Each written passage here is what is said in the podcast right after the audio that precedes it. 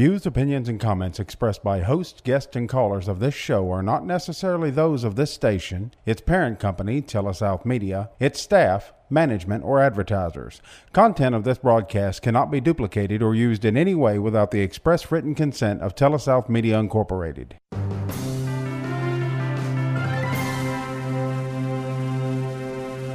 Now, join us for Advisors Roundtable with your hosts, certified financial planners Greg Cooley and Bubba Labus.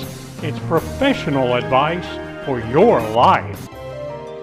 Welcome to the Advisors Roundtable. Certified financial planners Greg Cooley and Bubba Labus with you on Super Talk Radio. And Bubba, I got to admit something, just a full confession here as we start this show today. I have been bruised psychologically over the last couple days by one particular incident. Okay. So I'm in a local restaurant, and a guy approaches me that I didn't know previously, and he Mm-hmm. walks up to me and he said, "Are you Greg Cooley?" And I said, You said, I don't know. That "Uh, depends. yeah, it's- what, what's the answer Yeah. supposed to be Yeah. Mm-hmm. here? Are you are you packing heat? What what's the deal?" And he said, "I listened to the advisors roundtable." I said, "Well, oh, that that's great." And he Mm-hmm. told me he said c- complimentary things and I, I- boosting my ego, Yeah. and, and he learns things and he likes it, and he's uh, appreciative that it's available, you know, uh, Mm-hmm. online, and and he can he can get it with podcast and blah blah blah. All that sounded good. And he said, "Yeah." he Mm-hmm. Here said, comes the butt. yeah, here comes the but. He said, but he said, one of the reasons I like your show so much is I don't have to go to see my financial advisors because going to see a financial advisor or financial planner is like going to the urologist to me. Mm. Okay. Can you see how that would hurt? Yeah. Mm. Huh? You've been to a Yeah. urologist before, Yeah, right? uh-huh, right. Huh? Mm-hmm. I mean, you know the experience. Yeah. Yeah. And we men, you know, we want to act like we're all tough and everything. but you can make a man cry when you tell him he needs to go see the urologist. Yeah, there's Oh, That- a, a scene I think in uh, The Sopranos when Tony Soprano says, "I don't let, even let people wag a finger in my face." you know, There you Uh-huh. go. Yeah, because it's not a fun experience. No. So what was this guy telling me? That going to see now, granted, his financial advisor, it, it, it's not us. It- Right. We're not his financial advisor presently, but he, the way he was talking, I thought maybe I, you know, I can actually get him as a client if he perceives that. But do you think a lot of people think that that going to a financial advisor, a financial planner, going to see their accountant yearly, talking about their will to their attorney is like going to the urologist? I, I almost think it's like a phobia that, Mm-hmm. that individuals have. Okay. Um, you know, maybe they had a, a terrible experience at a dentist uh, years ago, and that you know that's what comes to my mind immediately, right? Yeah. Um, but uh, it- one one particular story, uh, and this is a dear dear friend of mine. Uh, who was talking about uh, to her mother about going to the dentist the next day, and her mother said, "Well, you know, why don't you just take yourself a Valium before you go?" and this lady said, uh, "Well, you know, I, I would, but these these Valiums they're very addictive." To which her mother told her, "They're not addictive. I've been taking them for forty years." you know, It's all how you look at it. it's all in how you look at it, right? but there is a phobia that people have about um, going particular places, whether it be an accountant, a financial advisor, an attorney, a dentist, a doctor, Yeah. right? Yeah, yeah. But this guy was graphic. He didn't. Mm-hmm. He didn't say like you know, "Uh, going to see my financial advisor is like going to the doctor. to Mm-hmm. me." He said it was like going to the That's urologist. very specific. Yeah. yeah, and to me that was almost insulting for the the profession. yeah.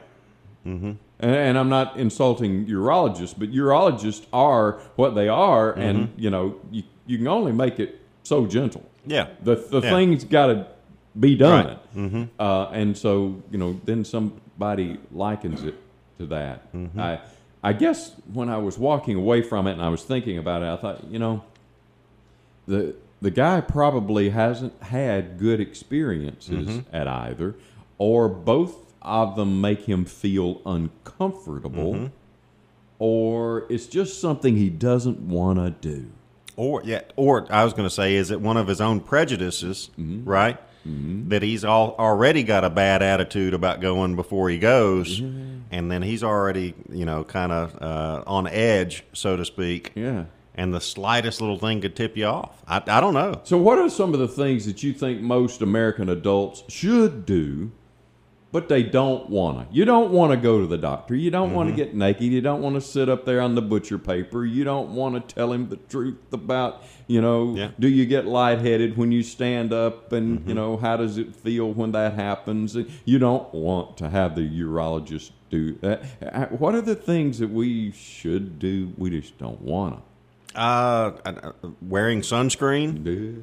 is probably a big one. Yeah. Um, you know, I, I wear a big hat when I'm out in the sun usually. Mm-hmm. Um, to keep from having to do the sunscreen. Right, thing? and you long just don't sleeve like shirts. Uh, to feel. I don't like sunscreen, Mm. so uh, I've learned to adapt and adjust. And I wear long sleeve swim shirts and big hats and all that kind of stuff. Right. Now, if I'm going to be out all day, I will put on sunscreen begrudgingly. Um, Yeah. Paying taxes. Nobody wants to pay taxes, but that's something that you should do. and quite actually, you're gonna have to. Mm-hmm. And I found out this morning, eighty-seven thousand new IRS agents are going to be hired Mm-hmm. Yeah. if this latest bill goes through Congress. Mm-hmm. Eighty-seven thousand. Now, just wrap your your mind around that. Right. We already have a couple hundred thousand IRS employees. Mm-hmm. Yeah. Mm-hmm. You throw in another eighty-seven Woo! Exactly. What's the chance for an audit? Now, where are the where are the bulk of those going to be employed though? They 'Cause haven't t- told. to me, Yeah. that almost says, well, you know, if, if I'm looking for a good job, you know, a good government job at that, Yeah.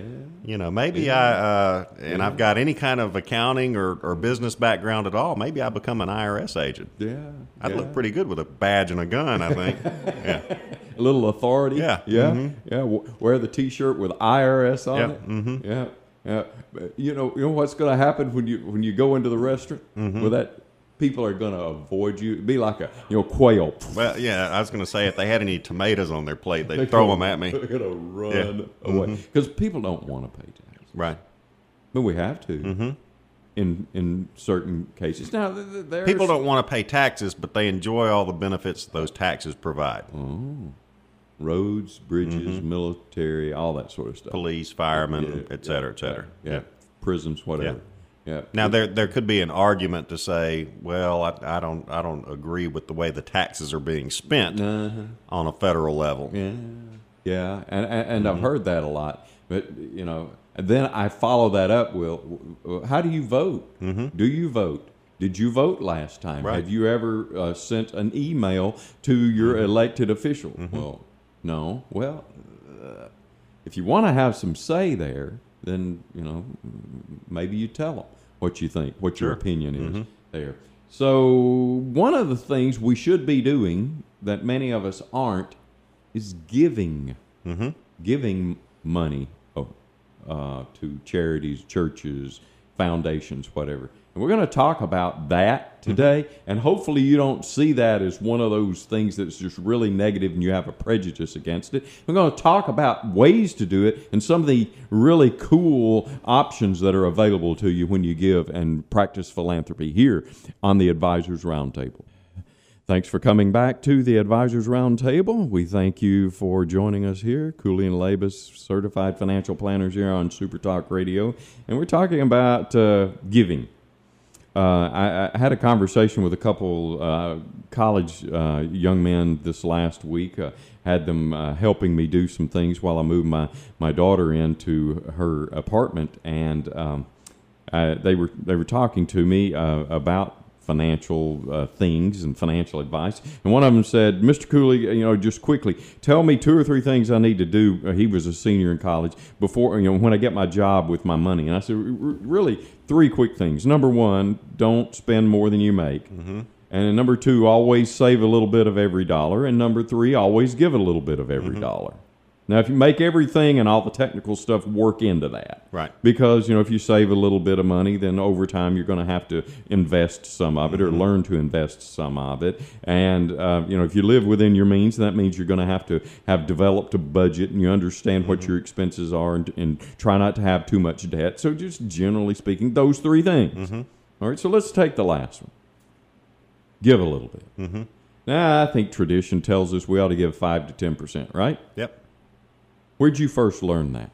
Uh, probably Sunday school years ago. Really? Yeah. Yeah. Did it make sense to you when you were a kid that you ought to do that, or that, that sounds stupid to you? Like, like, I think ain't it probably giving any- sounded pretty silly to me. Yeah. Yeah. Yeah. Why would I do that? I worked hard for that. You know, you know, or, or that's mine. That's something that belongs to me. Yeah. Yeah. You think many of us feel that way? I think a number of folks feel that way. We must. Yeah. because uh, you know other than the mega mega wealthy people and certain pockets of america and believe it or not uh, in the southeastern united states where we uh, y- you know traditionally are told that we're last in education and Yep. we're last in per capita income and all these things um, we lead the country Yeah. in per capita giving That's right. which is a great part of our tradition, right? Mm-hmm. Yep. But a lot of people in the rest of the country give nothing as a percentage of their Mm-hmm. That's right. income. So when you were a kid and you thought that sounded a little strange, a Mm-hmm. little crazy, but as you as you got older and you had some life experience, did you realize there were some people who weren't as fortunate as you? Absolutely. some people born with issues and disabilities and challenges, right? Mm-hmm. Shouldn't we help them? I I would think so. Yeah. Now, do you help them to a degree that you give handouts, Uh-uh. or do you help them to the degree that you uh, you know teach a man to fish, so to speak? Yeah. Yeah, absolutely. And I, I- I think those are really great questions that you need to ask of any entity that you're going to give to. Right. You know, are we helping when it all the way till it hurts them? Yeah. Or are we helping where we're helping people? Now, there are some people who can't do for themselves. That's right. they they can't. They've had uh, accidents. They were born that way. or wh- Whatever issue, and uh, you know, we as a society want to help those people, right? And as as you grew and you realized this, then it became m- more apparent why people give. Yeah. I think another reason that we're supposed to give is because it teaches us to um, maybe live on less. It does. Yeah. By default, it has to. The math. Yeah. right? You know, if Daddy Warbucks over there is hundred percent of what he makes, and he keeps it all for himself. Then he has hundred percent to spend. Mm-hmm. But if you give ninety, or, or you give ten percent of your money away, Then you can only live on ninety percent of what you make. and so Im- implicitly, what does that make you do? It it forces you to budget. Yeah, and it forces you to be discriminatory, discriminatory when it comes to your spending. That's right. You know, you're just not willy nilly. Yeah, yeah. Now, some of the ways that you can give, it seems pretty obvious. You just write a check. Mm-hmm. Write a check to whom? Let's say you're, you're listening to us. Or you you dole out cash. Right. Mm-hmm. Those are ways to give. Or to whom?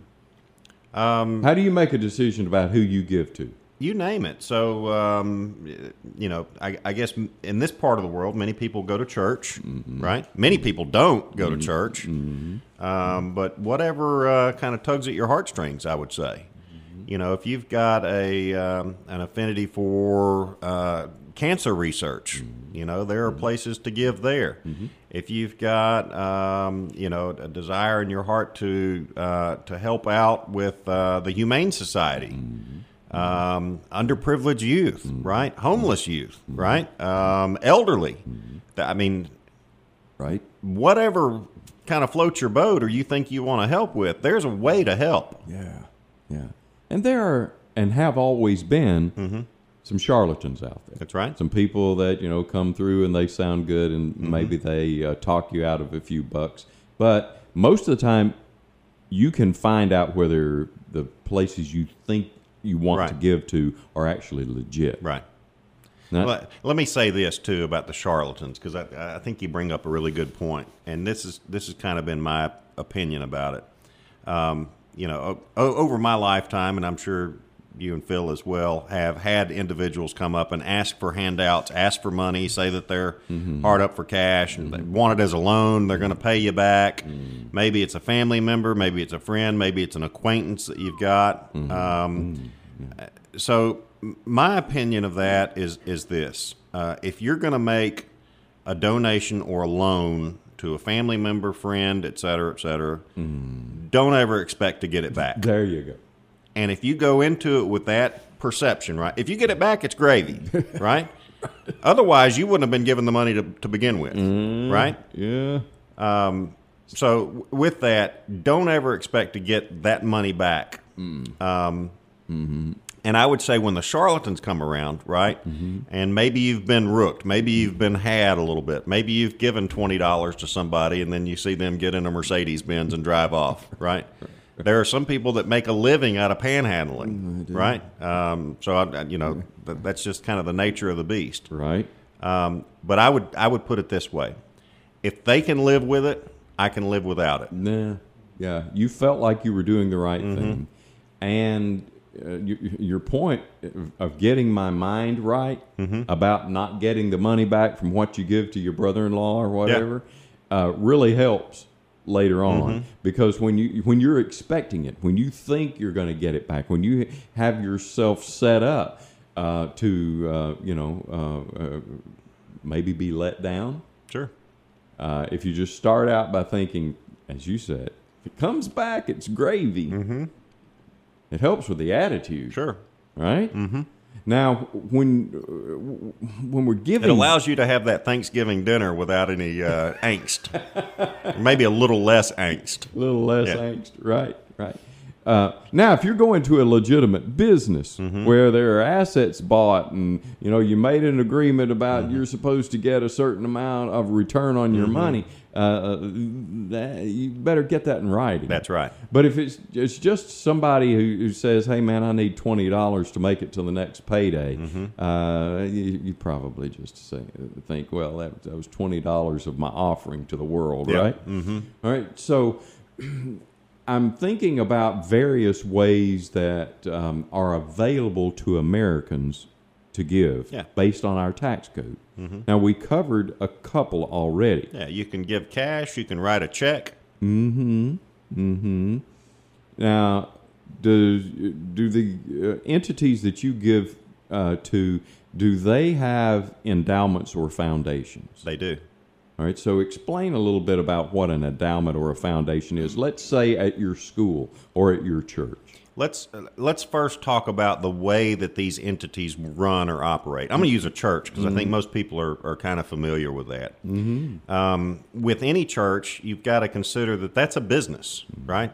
Yeah, it's a non not for profit business, et cetera, et cetera, but it's still a business, right? And they've got expenses associated with that business. Right. They've got salaries that they have to pay. They've got insurances that they have to pay. They've got um, you know overhead for electricity, uh, water, power, all that kind of maintenance and upkeep of, of facilities.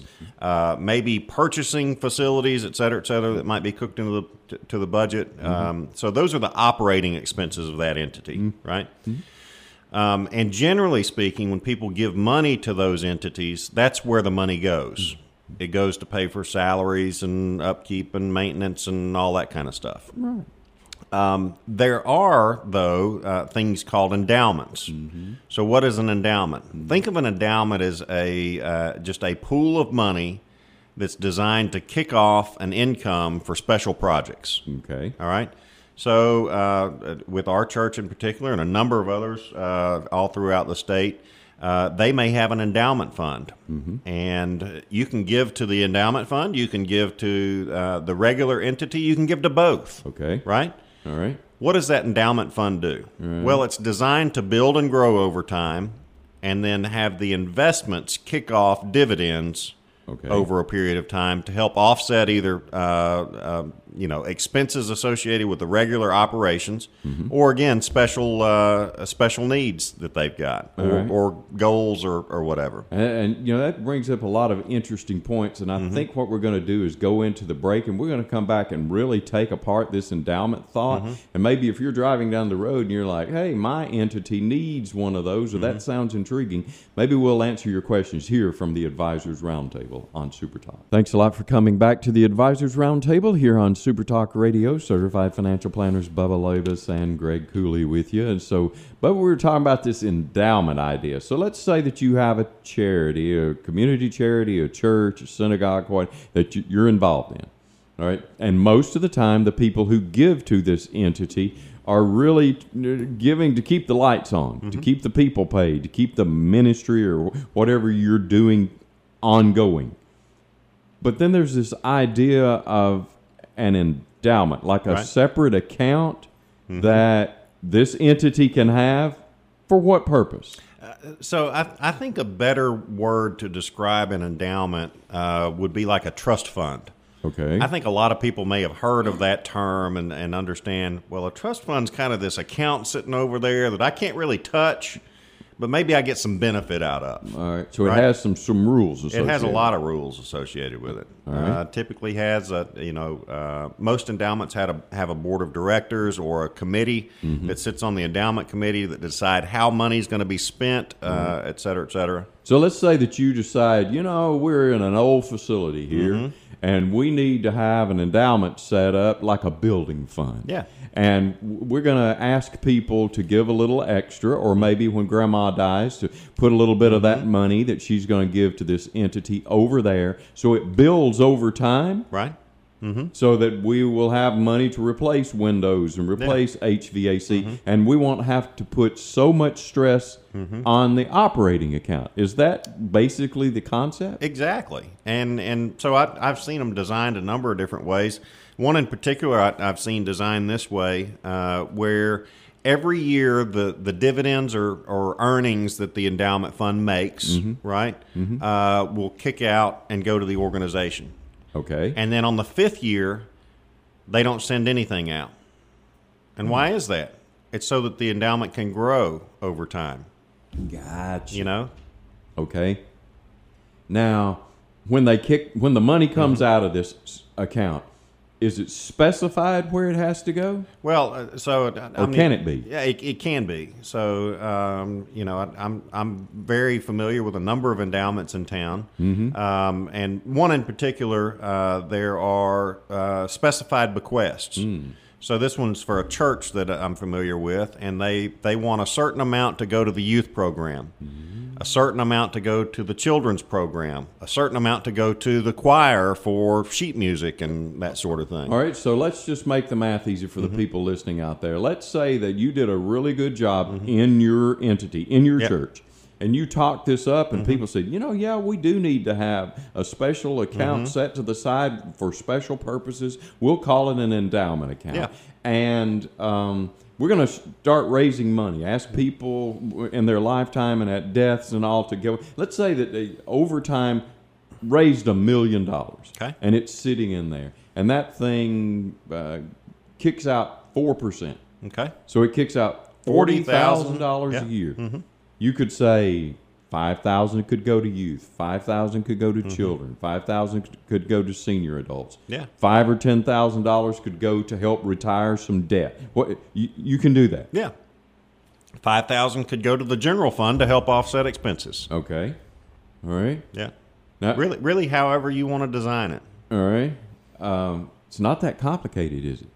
Well, th- there are some some complications I would say uh, with an endowment. Number one, it has to be a charitable organization designated by the IRS, right? Uh, there is some bookkeeping that you have to do associated with them. Um, the account has to be held and separately. and some organization that you have to you have to have regular meetings about it. But you know, I I would say that uh, if you've got some individuals who are willing to volunteer a little bit of their time and take care of that, then absolutely, it's a great idea to do. Yeah, and you Mm-hmm. know, you would you'd think we'd hear more about this, right? Yeah.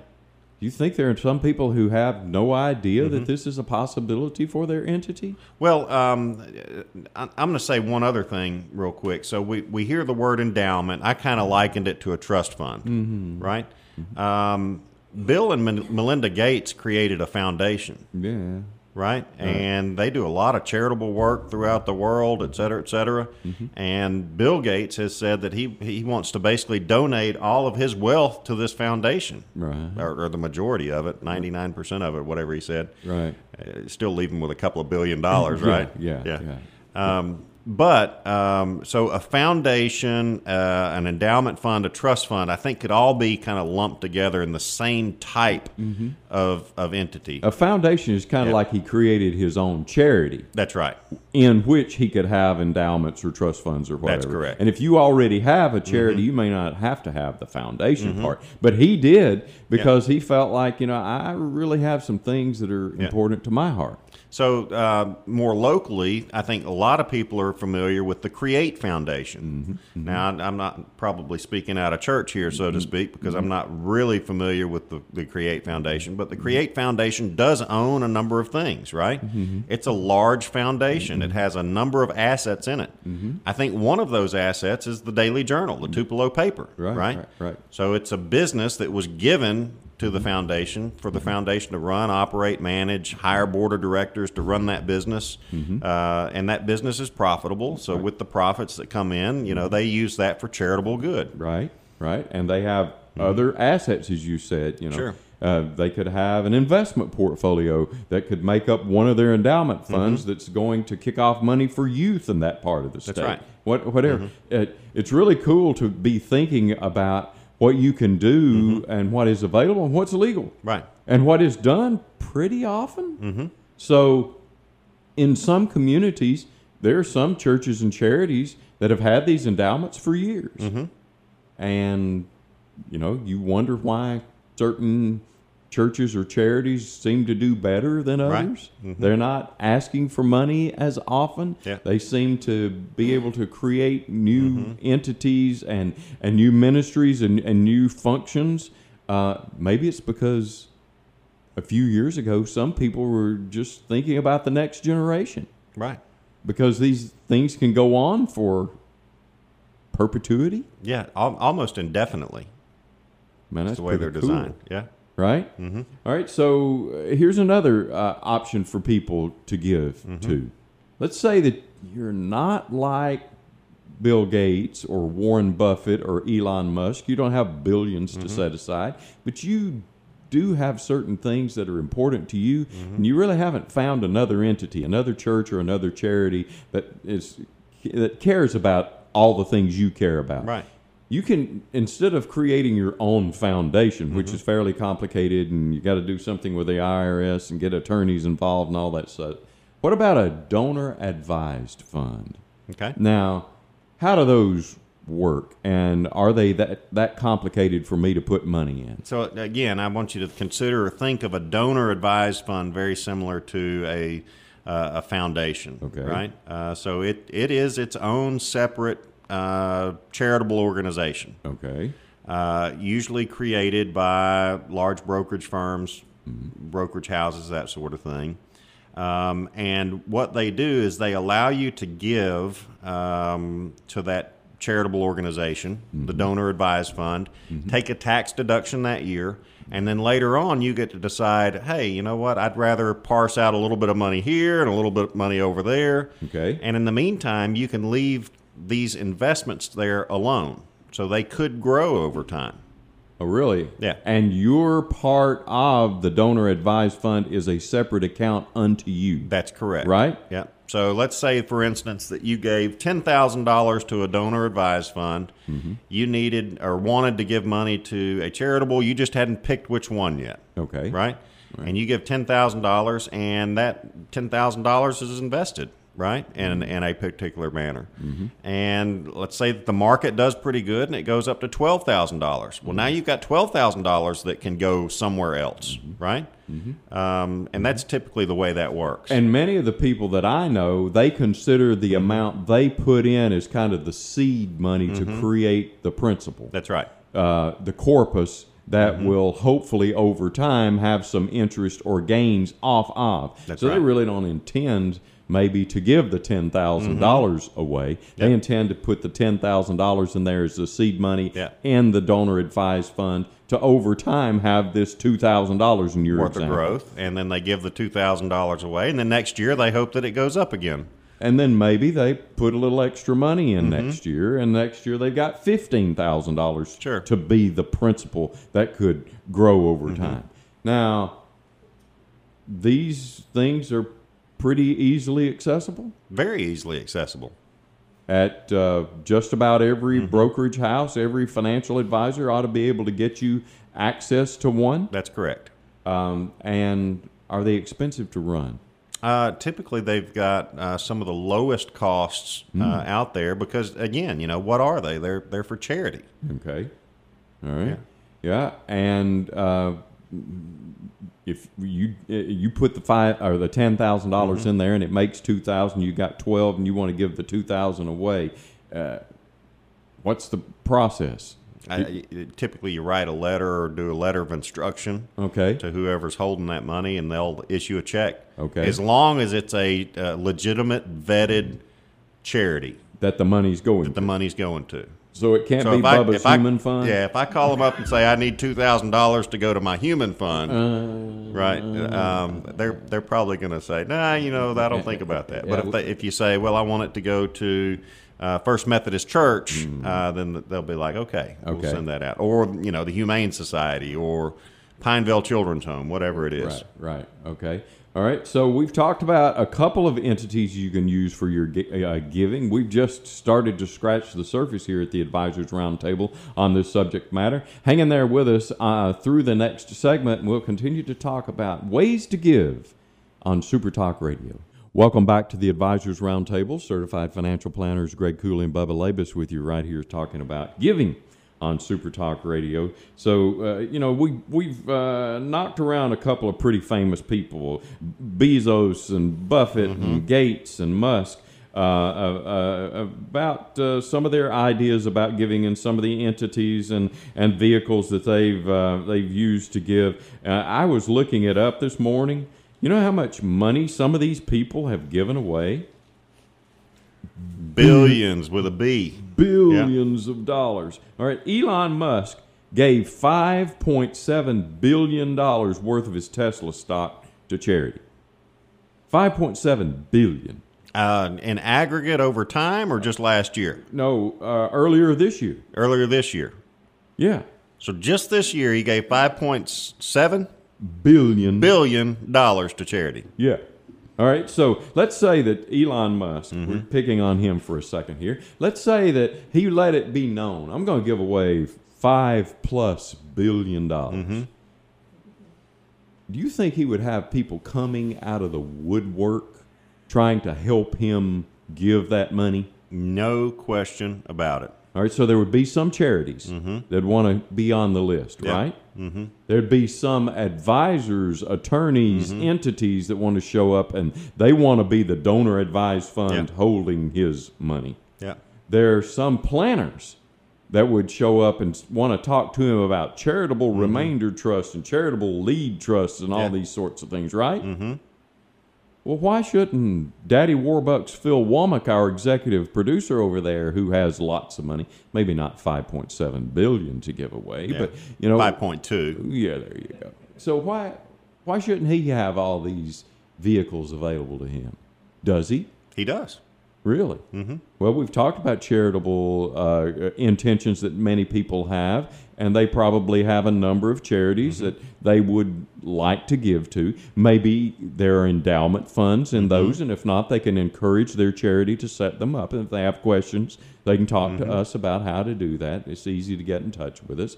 Uh, we've talked about donor advised funds. Let's talk about that charitable lead and charitable remainder trust. What is a charitable trust? Charitable lead trust, charitable remainder trust. So uh, they they are provisions in the tax code that allow for certain benefits to the donor Okay. uh, or the donor's family. Okay. All right. So a charitable, I'm going to do a charitable remainder trust first. Then that means the remainder of the money in this account Mm-hmm. goes to the charity. That's correct. So the, the descriptive Mm-hmm. term always talks about what happens with the charity from the point of view of the IRS. That's correct. so charitable remainder. So let's say that Phil decides I'm going to give $100,000 to a charitable remainder trust. Okay.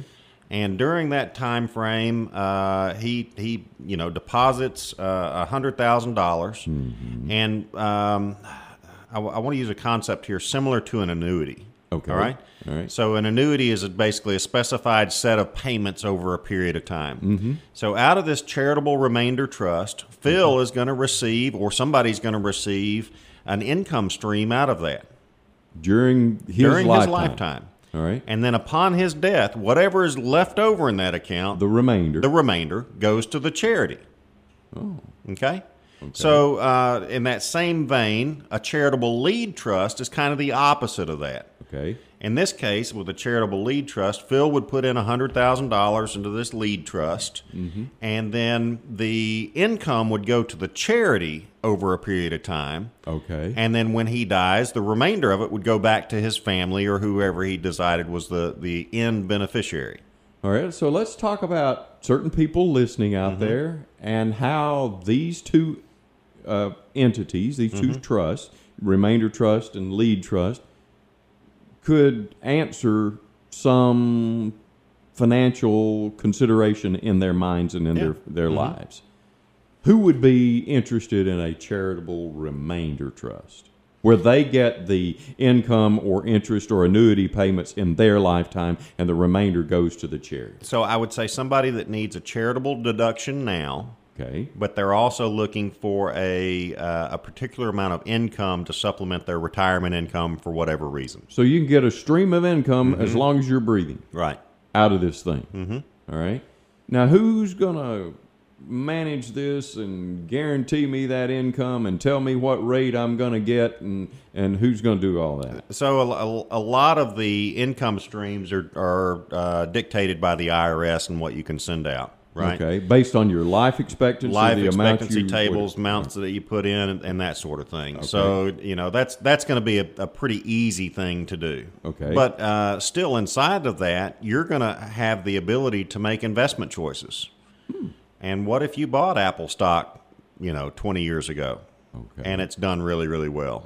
Okay. Well, that could mean that your income could potentially go up because it's all based on percentages. and the amount you think's going to go to Right. Mm-hmm. charity later on could be more than you thought it was going to be. That's right.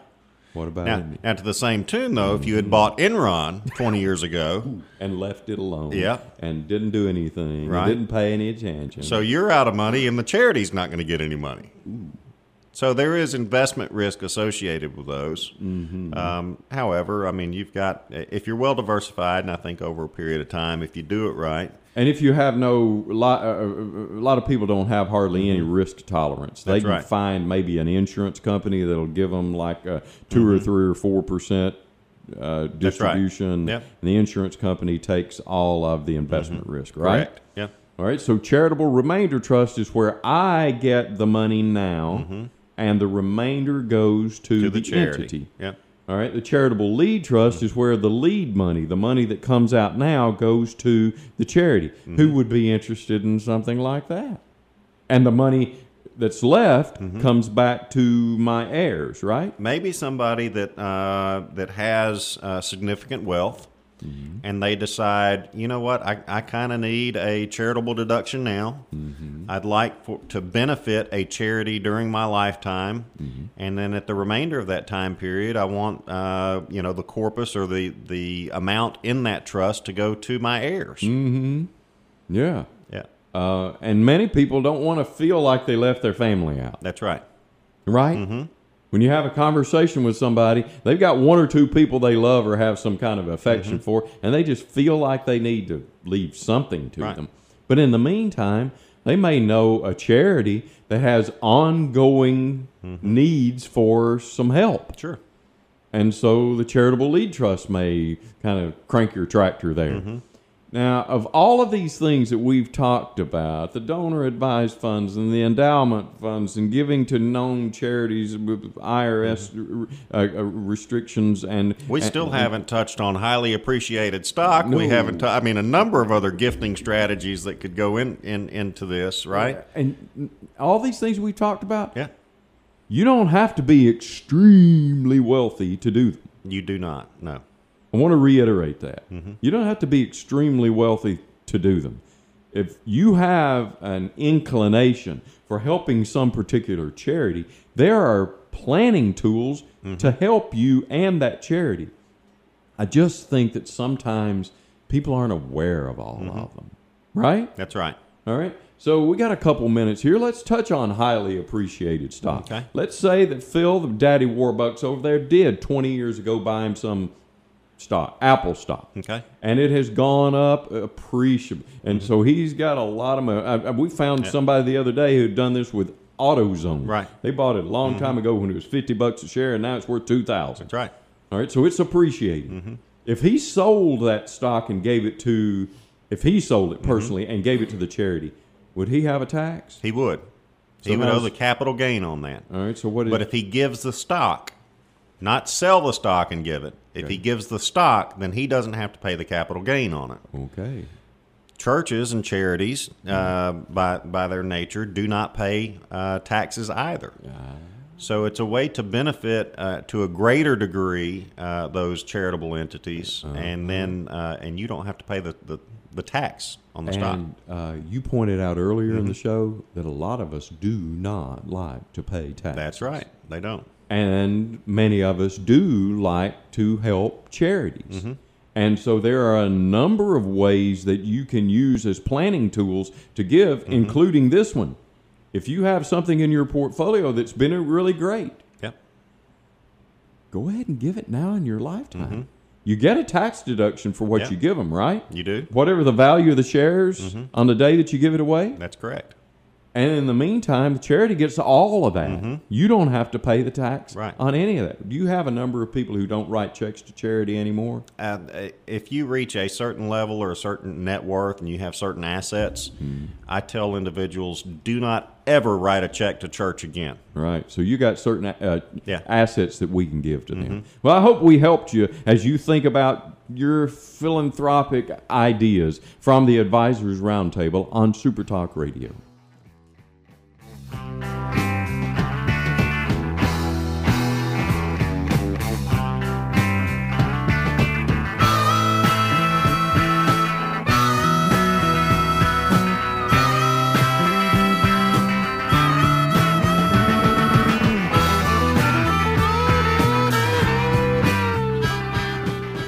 The discussion and content expressed by the host of the Advisors Roundtable are intended to be received as news, educational, and entertainment or unit items and are not to be accepted by the listener as legal, investment, insurance, or tax advice. Opinions and views will be expressed by guests of the Advisors Roundtable, and those opinions and views are those of the guests alone and do not necessarily reflect the views of the Advisors Roundtable host or any of its affiliated radio stations. All information provided is educational in nature and is not intended to be acted upon without first consulting the appropriately licensed professional of your choosing. Before acting upon any information obtained during an Advisors Roundtable broadcast, an individual should understand matters are extremely tax specific and require advice tailored to individual facts and needs. Certified financial planners Greg Cooley and Andrew Labus are registered representatives of S.A. Stone Wealth Management Incorporated. Securities offered through S.A. Stone Wealth Management Incorporated, member FINRA SIPC. Advisory services offered through Ignite Planners LLC. Ignite Planners LLC is not affiliated with S.A. Stone Wealth Management Incorporated.